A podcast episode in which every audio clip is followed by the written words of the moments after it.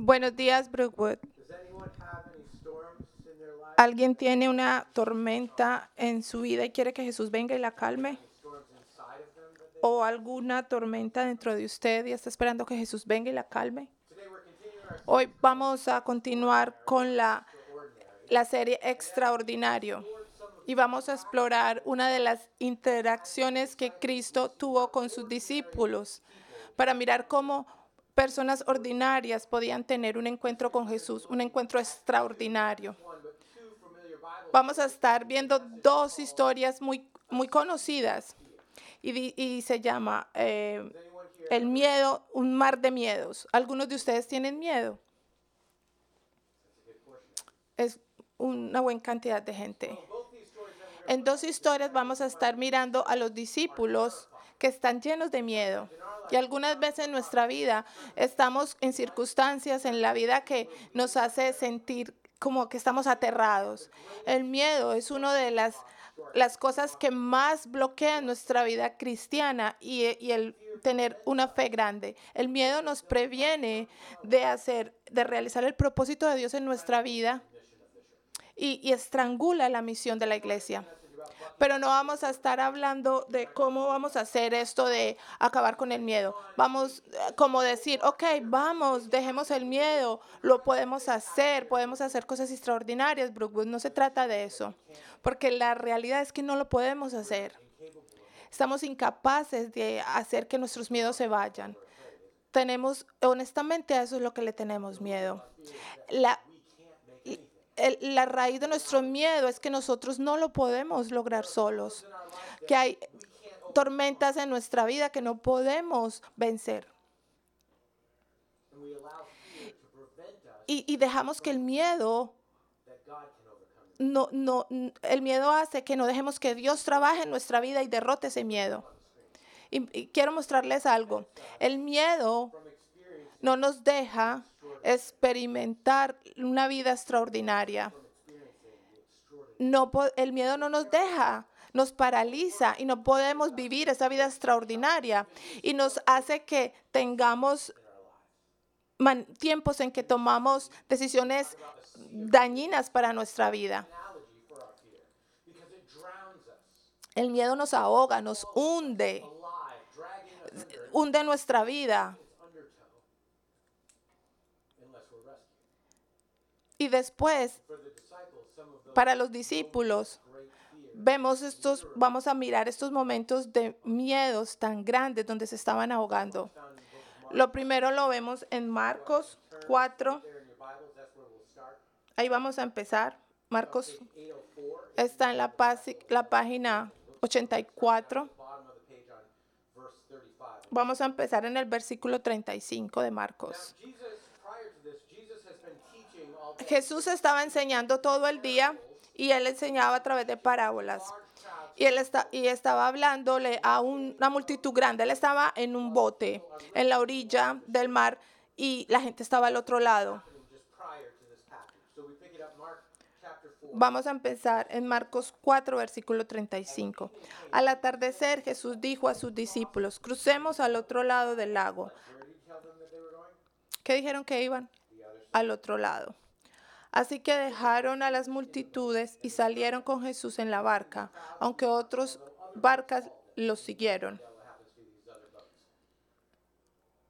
Pronto se desató una tormenta feroz y olas violentas entraban en la barca, la cual empezó a llenarse de agua. Por la naturaleza de esto que estamos hablando, el lago de Galilea, tenían unas violentas, muy violentas eh, tormentas. Recuerden que esta gente eran pescadores y estaban acostumbrados a esto. Eh, eso hubiera sido algo muy normal para ellos, una tormenta, pero esto era algo tan violento que ellos veían que su vida estaba en peligro. ¿Y dónde estaba Jesús? Estaba dormido, exactamente. Versículo 38. Jesús estaba dormido en la parte posterior de la barca, con la, con la cabeza recostada en una almohada. Los discípulos le dijeron, Maestro, ¿no te importa que nos ahoguemos? Gritaron. Bueno, el bote se está llenando de agua. Es un bote pequeñito. Había agua y estos hombres estaban con mucho miedo porque vieron que iban a morir. Y es difícil pensar en esa imagen, ¿no? Eh, una de las imágenes más bonitas que he visto es de un pintor en 1633 y les voy a mostrar. Él nos describe muy bien esta escena. Se llama Tormenta en el, en el río de Galil- en el mar de Galilea. Yo no sé qué pensaba el pintor cuando lo hizo. Lo que yo pienso es que si usted mira cada uno de los que están en esa barca, usted puede ver que cada uno representa todas las reacciones que podemos tener cuando tenemos miedo. Así que vamos a hacerle zoom para poderlo ver de cerca. Vamos a hacerle más zoom. Ven este que está atrás, este que está haciendo. Está teniendo las redes. Este es el que está, el que quiere arreglar todo. El que quiere pelear con lo que ve y, y- y ese miedo lo quiere eh, a- acabar diciendo yo lo puedo arreglar, yo voy a hacer que las cosas sucedan. Ciertamente, cuando nosotros estamos en la, en la tormenta, pensamos, ¿qué necesito hacer? No estoy diciendo que nos quedemos quietos, pero este hombre vio milagro tras milagro lo que hacía Jesús. Pero en vez de decir, Señor, ayúdanos, lo primero que hizo fue, yo trato de arreglarlo, yo lo puedo hacer. Y así nos vemos nosotros en la vida muchas veces. Miremos al, al otro, el que está en la parte de atrás. Aquí veo varias respuestas. Ve el que está enfrente de rojo, ¿sí lo ven? El que está abajo de rojo está vomitando. Claro, lo podemos ver. Él está rendido en la ansiedad y no puede hacer nada sino enfermarse. Y aquí hay gente en este cuarto que se enferman ellos mismos por el miedo. Y para récords, le digo, yo fui muchas veces uno de esos. Yo, yo me paralizaba, tenía mucha ansiedad por muchos años, porque le tenía miedo a todo. Y mire, eh, hay mucha gente alrededor, ¿sí ven? Este es el grupo que está siempre poniendo quejas. Hay gente que pone complaint, quejas por todo. ¿A usted no le importa, Jesús? Que alguien haga algo. Esos son los que hay, hay otros que son los que están quejándose. ¿Usted conoce a alguien en su vida que es, que es por naturaleza una persona que se queja de todo? Si usted no conoce a nadie en su grupo de amigos, debe ser que ese es usted. El que siempre se queja, entonces es usted. Porque cada grupo tiene alguien que se queja por algo o de algo. Finalmente, el último que quiero que veamos es el que está más indeciso. ¿Lo ven? El que está de blanco. Él no está haciendo nada. Él está solo con la cabeza abajo y está dando la espalda. ¿Saben por qué? Porque se rindió. Está sin esperanza. Es una respuesta muy peligrosa al miedo. Escúchenme. Si usted se siente así hoy, no se rinda. No se rinda. Déjanos caminar contigo. Podemos caminar a través de la tormenta contigo, con Jesús. Pero todos nosotros alguna vez enfrentamos el miedo con respuestas como las de estos. ¿Cuál de estos es usted? ¿Cuál uno de estos es usted? ¿Usted es el que quiere arreglarlo todo? ¿O el ansioso? ¿O el que pone problema y se queja? ¿O el que no tiene esperanza? Porque todos nosotros tenemos una respuesta al miedo.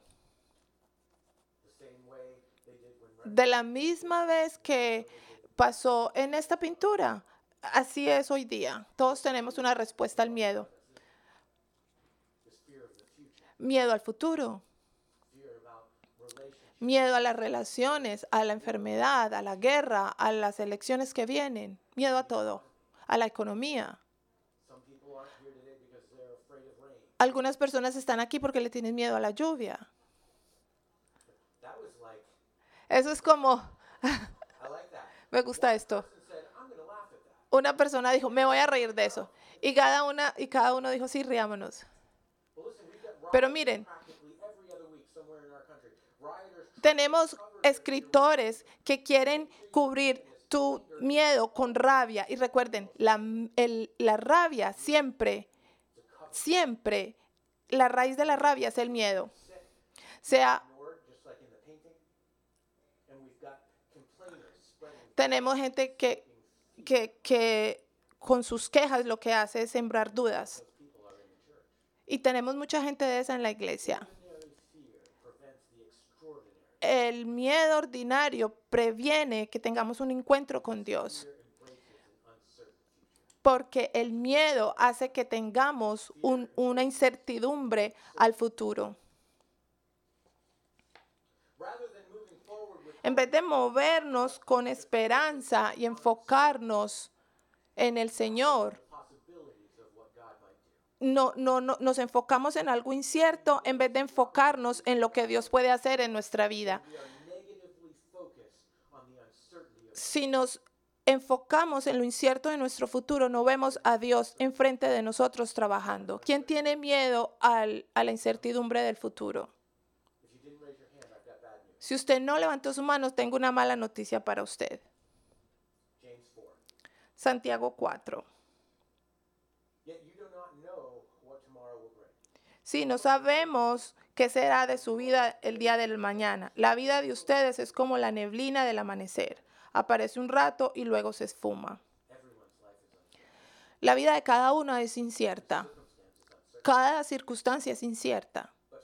Pero el miedo lo nos hace que esa, eso sea más incierto para nosotros y nos saca del control de la vida de Dios. Porque queremos estar en control, no dejar que Dios esté en control. El miedo es el deseo que tienes de controlar lo incontrolable. Lo voy a decir otra vez. El miedo es el deseo de controlar lo que es incontrolable. Y nosotros no podemos controlar el futuro. Entonces, ¿cuál es la única manera de acabar el miedo? ¿Confiar en quién? En Dios. Confiar en aquel que sabe el futuro. El que controla el futuro. Look at Hebrews 6. Miremos lo que dice Hebreos So 6. God has given both his promise and his oath.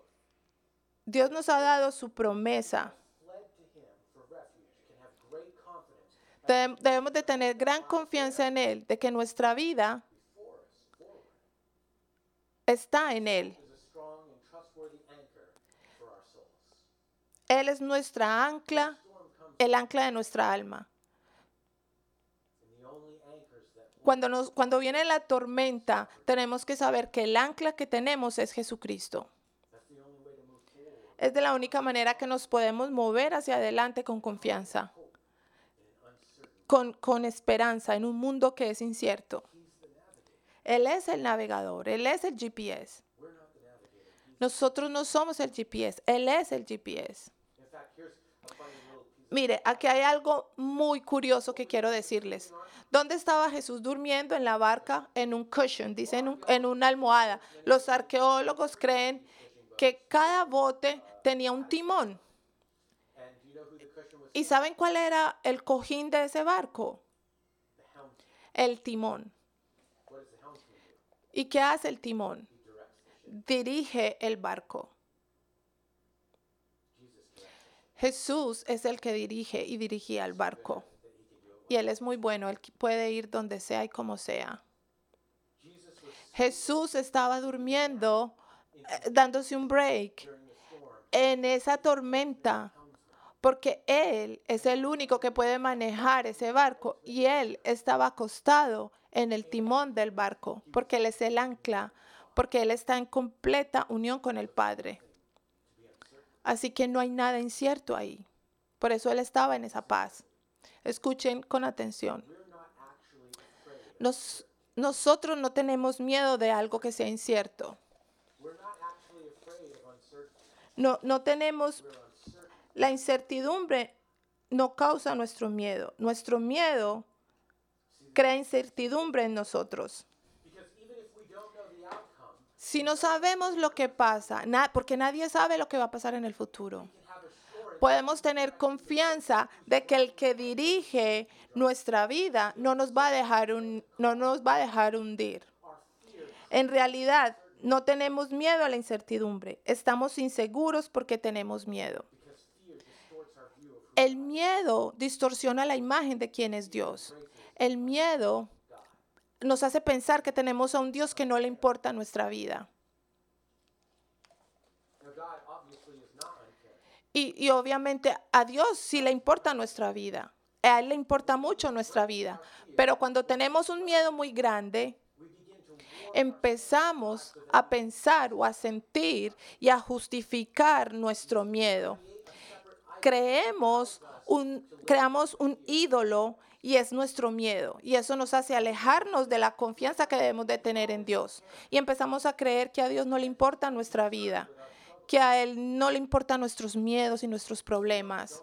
Seamos honestos, no tienen que levantar la mano.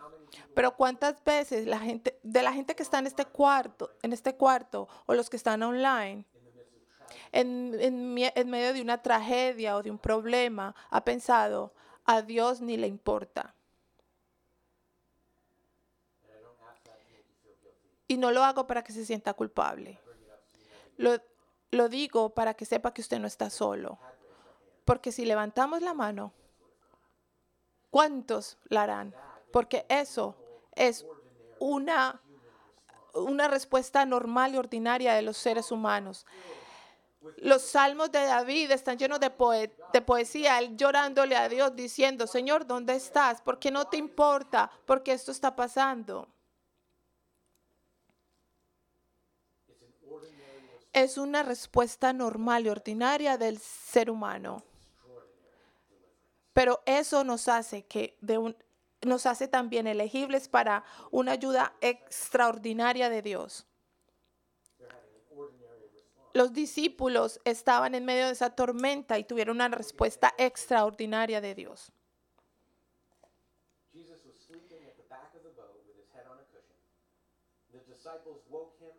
Los discípulos lo, lo despertaron y le dijeron, Señor, ¿no te importa que nos ahoguemos? Jesús, ¿no te importa que nos ahoguemos?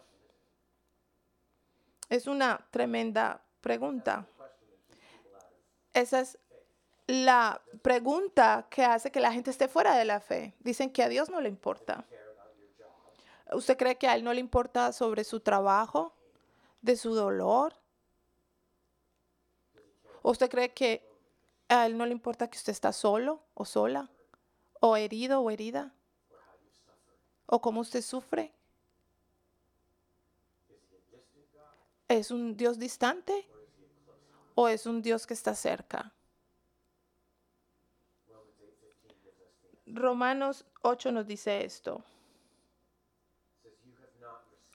Ustedes no recibieron un espíritu que los hace llenos de temor y de esclavitud. Más bien ustedes recibieron el espíritu de Dios,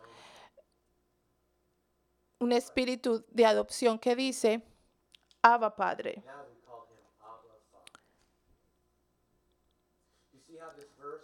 ¿Ven este verso? Ven cómo eh, el concepto de, miedo y esclavitud se hace junto, porque el miedo lo que hace es que nos encadena, nos encadena a una vida que nosotros creemos quiénes somos, en vez de vernos como nos ve Dios, como gente libre y amada por Él. Dios no quiere que vivas en miedo. Él no, él no quiere que usted esté lleno de ansiedad y peleando a través del tiempo con la ansiedad. Él quiere que confíes en su poder y en su fortaleza y en su dirección. Porque Él es un Dios grandísimo, pero también es tu Padre, tu papi. El, termo- el término Abba Padre es un término árabe, a- ara- del arameo, que es más cerca, no es tanto como padre, es más bien como papá, como papi. Es íntimo, es, es relacional esa frase Abba Padre en arameo. Es, es como hablar con confianza con un padre. La verdad es, Algunos de nosotros tuvimos un padre que no hizo un buen trabajo. Pero Dios es un padre que no es cruel.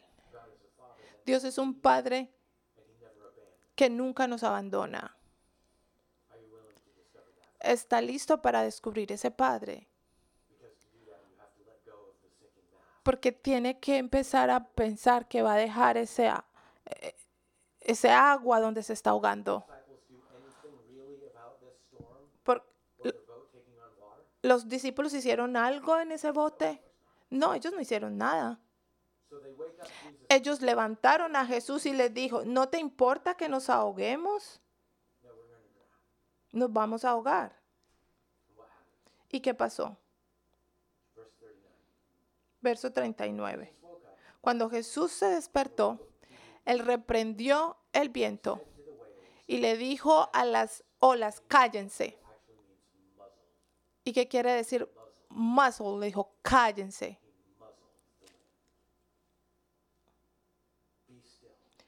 Y, y quédense quietos. Y de pronto el viento paró y hubo una gran calma. Recuerdan en el verso 37, storm. decían que era una tormenta grande, miedosa. Pero la palabra que usan ahí para miedo es la misma palabra que usa aquí el, el versículo para decir que hubo una gran calma. Entonces, megas es the worst, lo más grande, grande, impresionante, terrible, cuando dice gran tormenta, pero también hubo una gran calma. O sea, tan grande y tan terrible como era la tormenta, así de grande y impresionante fue la calma que trajo Jesús. Si Jesús puede mandar el viento y el mar, también puede decirte, cálmate y, esté, y vive en paz. Él puede calmar esa tormenta que hay en tu corazón. Porque todo, toda la tormenta está es aquí. Esto adentro es lo que necesita ser calmado. Si esto es lo que está dando nuestro miedo, causando nuestro miedo. De todas sus preocupaciones a Él, porque, él- porque usted le importa a Él. Dale todas tus preocupaciones a Dios, porque a Él tú le importas. No dejes que el miedo te haga pensar que, que tú no le importas a Dios. Es, a Dios le importa más tu vida de lo que tú crees. Pero ¿cómo aprendemos a confiar en Él? ¿Cómo poner el miedo a sus pies?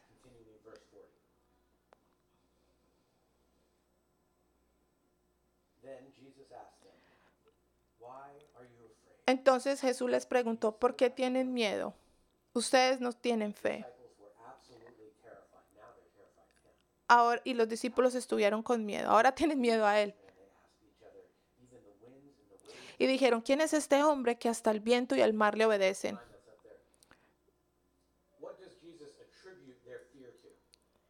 ¿A qué le atribuyó Jesús al miedo? A que les faltaba fe. Podemos enfrentarnos a algo incierto o podemos confiar y tener esperanza en Él y no- o, o dejarnos llevar por el miedo. ¿Qué es lo que tenemos que hacer?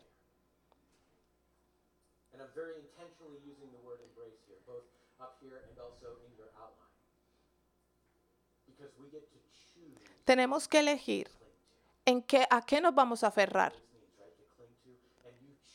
y, el, y elija en qué de verdad en la tormenta se va a agarrar. ¿Puede desesperadamente agarrarse del miedo o agarrarse al amor de Jesús? Pero para cambiar esa perspectiva se necesita coraje. Hay, muchas veces lo que hay que hacer es aprender. Eso no es como ir y prender un switch de la luz. Nosotros te podemos ayudar. Cómo poner tus miedos abajo y, y levantar tu fe. Puedes llamar al Ministerio de Cuidado o, a- o a- o al ministerio de adultos, de discipulado, o ul- pero últimamente, al final, usted necesita decidir si sus acciones van a estar basadas en el miedo o van a estar basadas en, en Dios.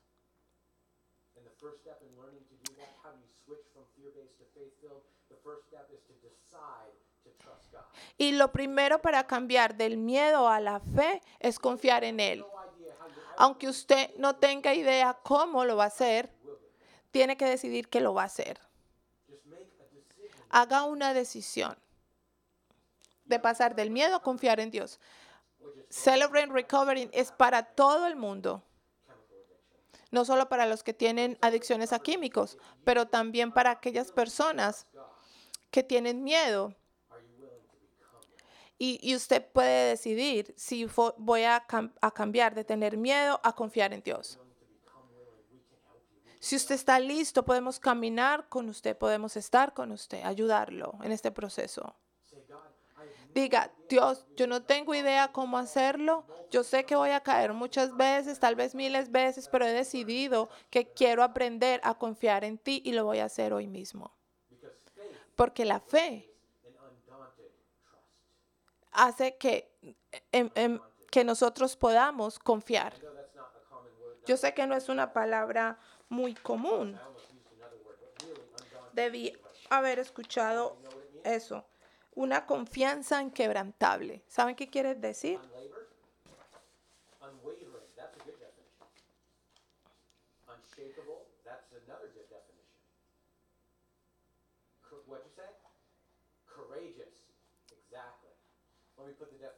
Coraje. Coraje quiere decir ser valiente, no seducido o, o deprimido por el miedo. Eso no quiere decir que usted nunca va a tener miedo, pero quiere decir que no te va a controlar el miedo. Coraje o valentía es lo que usted va a hacer en vez del miedo.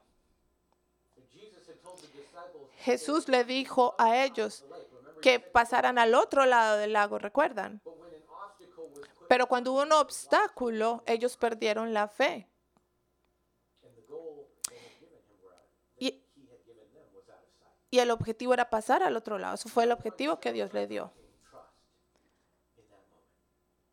Nadie mostró una confianza inquebrantable en ese momento, pero después, después, ellos enfrentan otra tormenta en el lago, en el océano. Unos mostraron fe, por, aunque sea por un momento. To Matthew 14. Vamos a Mateo 14. Go backwards a couple books, Matthew 14. It's on page 784 if you're using this. We'll start in verse 22 in just a second. Now, just for context, last Para el, con- el contexto, 5,000. JC nos habló de cómo Jesús alimentó a los cinco mil. Next passage that's Y en este pasaje que vamos a leer. Es después de eso. Es después de que Jesús mil- milagrosamente con unos pescados y unos panes alimentó miles de personas y los discípulos recogieron los sobrados que quedaron del pan y del pescado. Entonces los discípulos han visto ese milagro tan grande que Jesús hizo de alimentar a cinco mil y después sigue esta historia.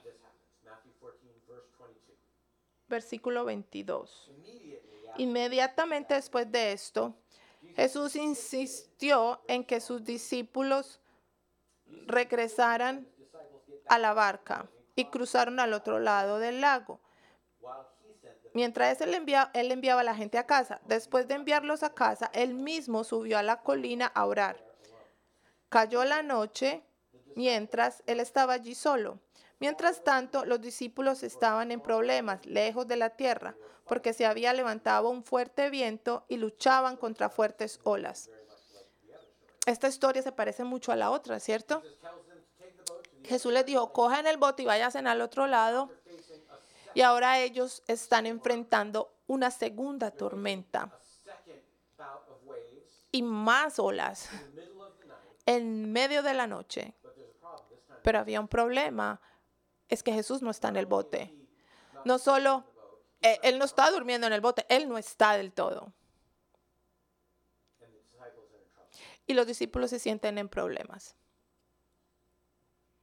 But, verse 25. Versículo 25.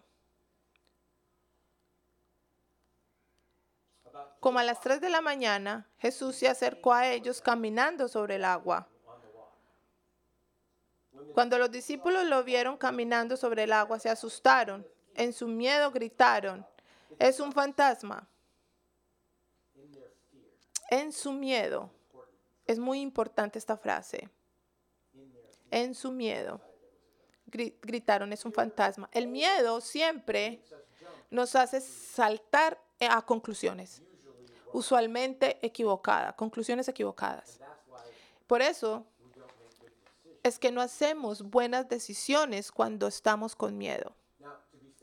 Para ser justos, totalmente justos, si yo veo a alguien caminando en el agua, en medio de la noche, en medio de una tormenta, yo seguro hubiera dicho lo mismo que los discípulos. No hubiera dicho algo mejor que ellos. Pero este es el punto que quiero que vean en ese pasaje. Cómo el miedo interrumpe que usted piense correctamente. Interrumpe tu habilidad de razonar y pensar bien en lo que está pasando. Y yo no tengo duda de que hay individuos, que hay miedos individuales que se pueden meter fácilmente en el miedo del grupo. Alguien tiene que ser, tiene que haber alguien primero que diga es un fantasma y ya todos dicen, oh, sí, sí, sí, vamos a tener miedo a eso, es un fantasma. El miedo se multiplica en grupo y es exactamente lo que está pasando en nuestro país hoy. Y es exactamente lo que pasa en nuestras iglesias hoy. Ellos vieron que Jesús hizo muchos milagros, sanó mucha gente, que sacó demonios, que calmó la tormenta, pero nunca lo habían visto caminar sobre el agua. Y por en su miedo, ellos saltaron a una conclusión y asumieron que era un fantasma, no vieron que era Jesús.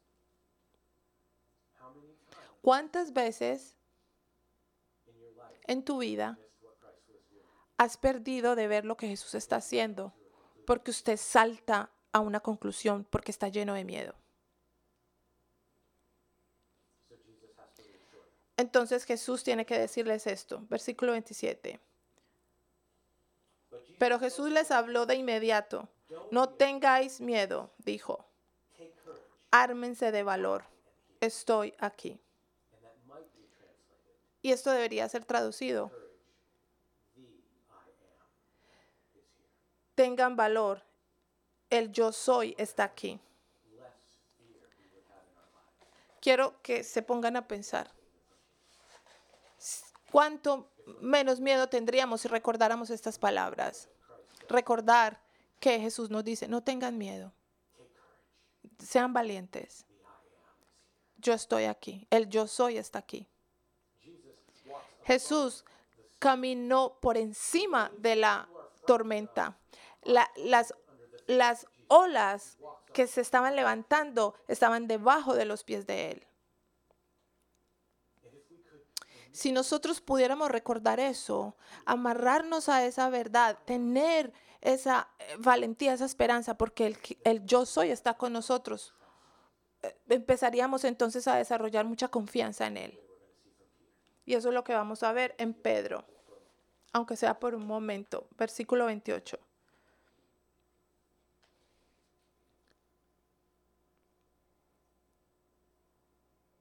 Entonces Pedro lo llamó, Señor, si realmente eres tú, dime que vaya a ti caminando sobre el agua. Quiero que piensen en esto en un momento, porque hace un momento atrás Pedro estaba diciendo, ¿no te importa que nos ahoguemos? Ahora Pedro en esa historia está diciendo, te veo, Señor, y si eres tú, déjame caminar eh, sobre el agua hasta donde ti. El, el mismo hombre, diferentes enfoques. Cuando él, cuando él se aferró a su miedo, todo estuvo perdido. Pero cuando se aferró a su fe, ni siquiera sin saber lo que venía, sin saber qué iba a pasar, él se hizo valiente.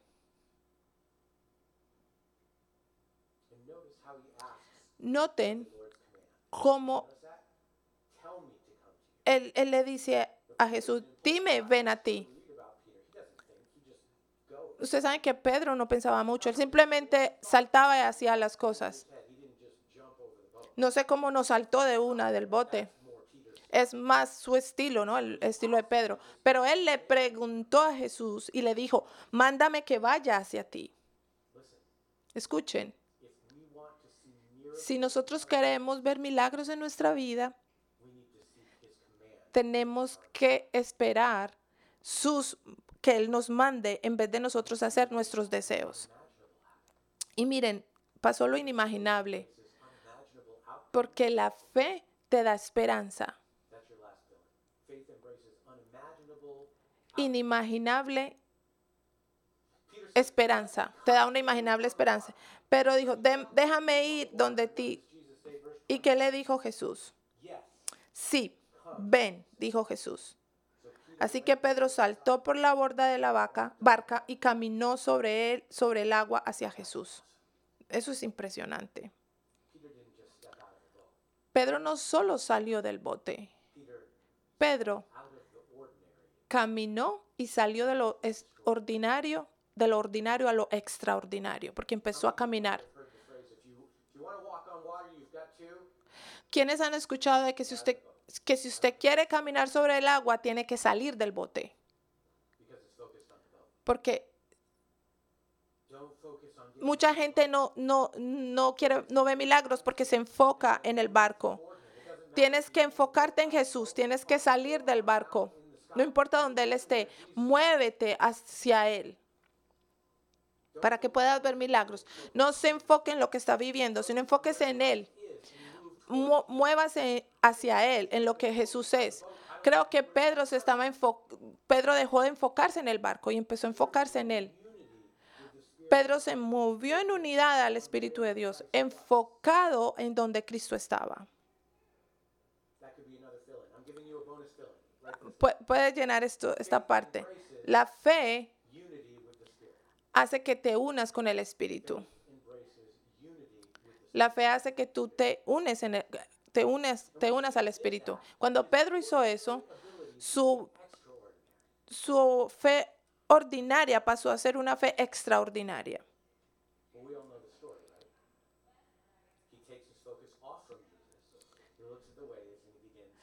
Pero lo que vemos en la historia es que él se desenfoca de Jesús y empieza a ver las olas. Y se cae. Pero cuando vio el fuerte viento y las olas, se asustó y comenzó a hundirse. Sálvame, Señor, él gritó. Jesús inmediatamente se les lo cogió de la mano y lo agarró. Tienes poca fe, dijo Jesús. ¿Por qué dudaste de mí? En el griego, si griegues en griego, dice, es más tierno lo que Jesús dice que lo que vemos en esta versión. Es- claro, Jesús lo reprende, pero hubo compasión en sus palabras. ¿Por qué dudaste de mí? Pedro experimentó una real unión con el Espíritu.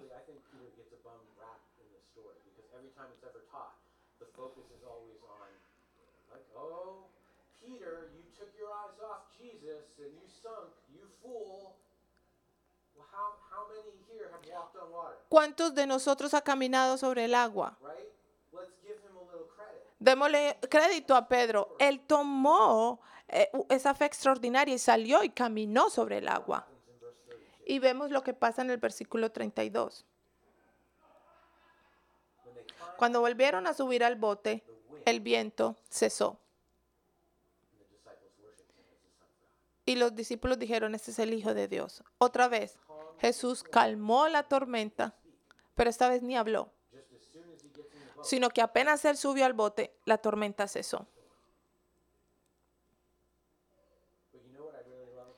Pero ¿saben qué es lo que amo de este versículo?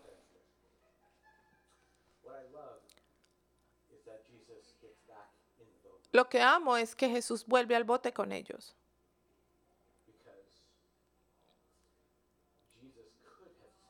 Porque Jesús pudo haber dicho, ustedes de verdad me decepcionaron. Ustedes me desilusionaron tanto, así que me sigo caminando y los espero al otro lado del mar. Pero Jesús no hizo eso. Él sacó a, Pedro del agua y lo dejó en un lugar a salvo en el barco. Y aunque él se hubiera podido ir solo, él se quedó ahí con Pedro y los discípulos. Aunque ellos no estaban listos para caminar sobre el agua.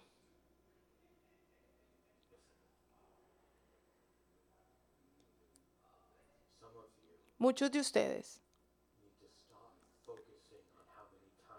necesitan dejarse de enfocar en cuántas veces se ha hundido en el agua y empezar a confiar en Él, porque el yo soy está en su bote.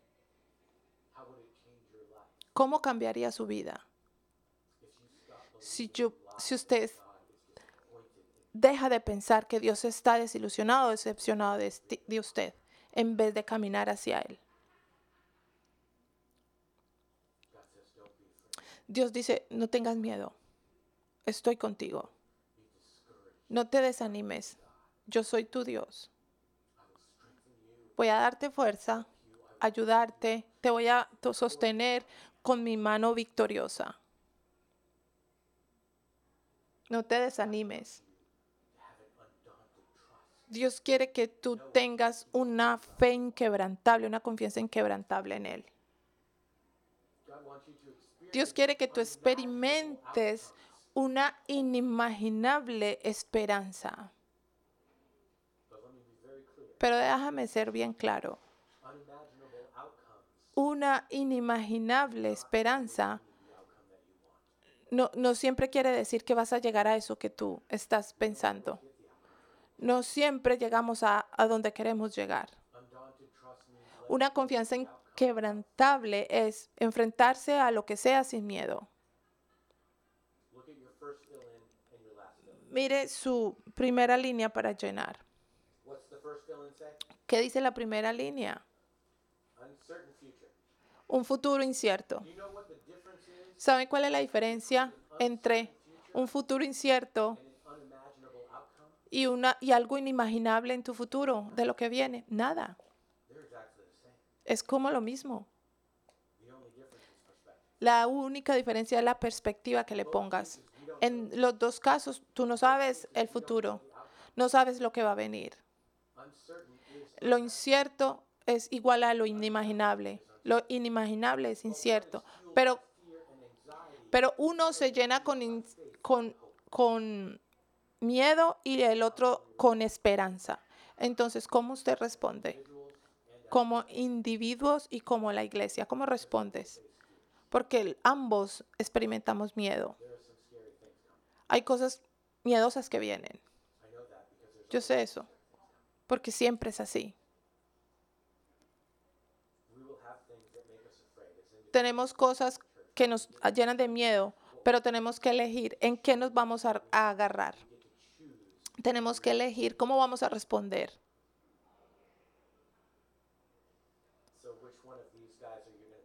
¿Cuál de estos que está aquí usted va a ser? ¿El que arregla todo? ¿O el ansioso vomitando? ¿O el que está quejándose? ¿O el que no tiene esperanza? Hay otra opción. Hay uno más en el bote del que vamos a hablar. Está en la mitad. Está detrás del que está vomitando. ¿Lo ven? Es, es difícil porque está orando, arrodillado orando. no hay indicación en la historia bíblica de que haya pasado todo esto así. Todo, porque todos fallaron. Este que está orando se supone que debemos ser nosotros y pasaremos la tormenta juntos. david escribió esto.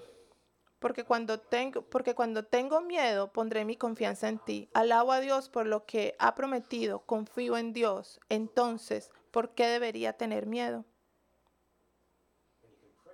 Si tú puedes orar eso, vas a ver que las promesas de Dios se cumplen.